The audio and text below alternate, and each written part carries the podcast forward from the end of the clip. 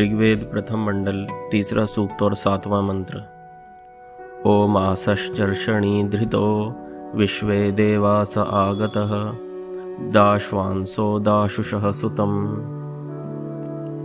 ओमासह जो अपने गुणों से संसार के जीवों की रक्षा करने, ज्ञान से परिपूर्ण, विद्या और उपदेश में प्रीति रखने, विज्ञान से तृप्त, यथार्थ निश्चय युक्त, शुभ गुणों को देने और सब विद्याओं को सुनाने परमेश्वर के जानने के लिए पुरुषार्थी, श्रेष्ठ विद्या के गुणों की इच्छा से दुष्ट गुणों के नाश करने अत्यंत ज्ञानवान, चर्षणी धृत, सत्य उपदेश से मनुष्यों के सुख के धारण करने और कराने दाशवान सह अपने शुभ गुणों से सबको निर्भय करने हारे, विश्व देवासह सब विद्वान लोग हैं, वे दाशुषः सज्जन मनुष्यों के सामने सुतम सोम आदि पदार्थ और विज्ञान का प्रकाश आगत नित्य करते रहें।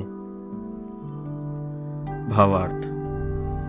ईश्वर विद्यानों विद्वानों को आज्ञा देते हैं कि तुम लोग एक जगह पाठशाला में अथवा इधर उधर देश देशांतरों में भ्रमते हुए अज्ञानी पुरुषों को विद्या रूपी दान ज्ञान दे के विद्वान किया करो।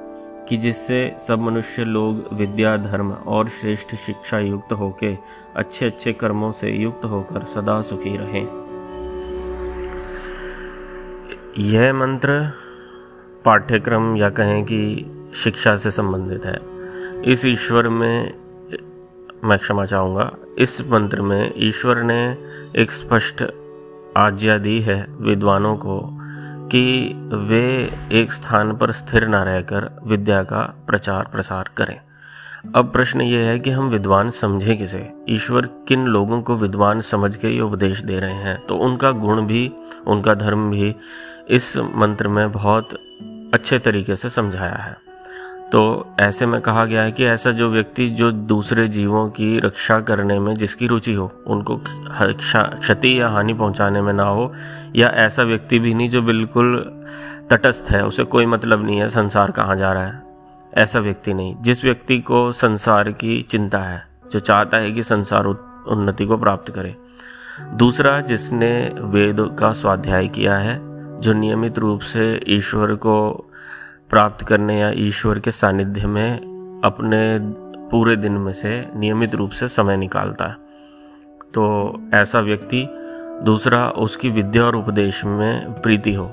मान लीजिए कहीं पर कोई ऐसी चीज़ बट रही है, जहाँ पर भीड़ लग रही है और वहाँ पर कोई ऐसी चीज़ है जिससे रजोगुण की प्रवृत्ति तेज होती है। रजोगुण की प्रवृत्ति का अर्थ हुआ कि कोई ऐसी चीज़ जिसमें मतलब कुछ लोभ या कुछ प्राप्ति की ऐसे कुछ उसके अंदर इच्छा हो। जैसे मान लीजिए कहीं पर कोई व्यर्थ की चर्चा हो रही है, कहीं पर कोई जुआ खेला जा रहा है, कहीं पर कोई खेल खेला जा रहा है।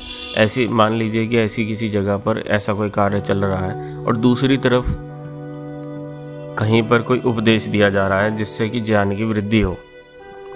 या इसको और स्पष्ट रूप से हम समझते हैं। मान लीजिए किसी व्यक्ति के पास आधे घंटे का समय है। अब उस आधे घंटे में वो चाहे तो फेसबुक या सोशल मीडिया चला सकता है, जो कि रजोगुण की प्रवृत्ति का द्योतक है। और दूसरा कि वह कोई पुस्तक पढ़ के अपने ज्ञान की वृद्धि कर सके। तो ऐसे दो चुनावों में जो व्यक्ति ज्ञान को चुनता है, जिसकी सात्विक प्रवृत्ति है, उस व्यक्ति को यहाँ पर विद्वान कहा गया है। यानी कि जिसकी जिसका अंतःकरण ज्ञान को माँगता है, वह चाहता है कि उसके अंदर ज्ञान आए। यानी कि वह अंदर से स्वयं को ज्ञान के रूप में खाली अनुभव करता है। भरा हुआ नहीं। भरा हुआ व्यक्ति जो है, उसको उपदेश देने में ज़्यादा प्रीति होती है, सीखने समझाने में ज़्यादा नहीं होती।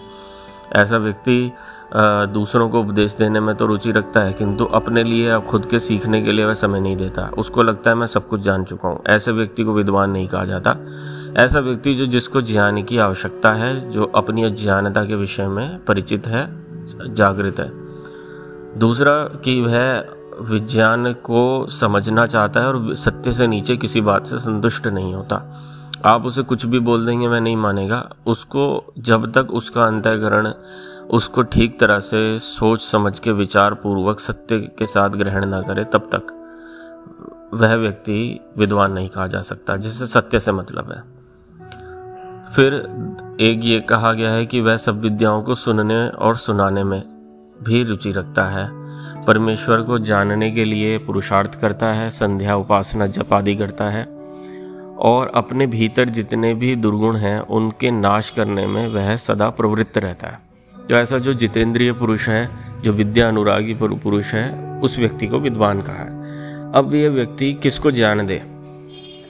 तो इसके लिए भी कहा गया है कि जो योग्य सज्जन मनुष्य है, उसी को ज्ञान दे।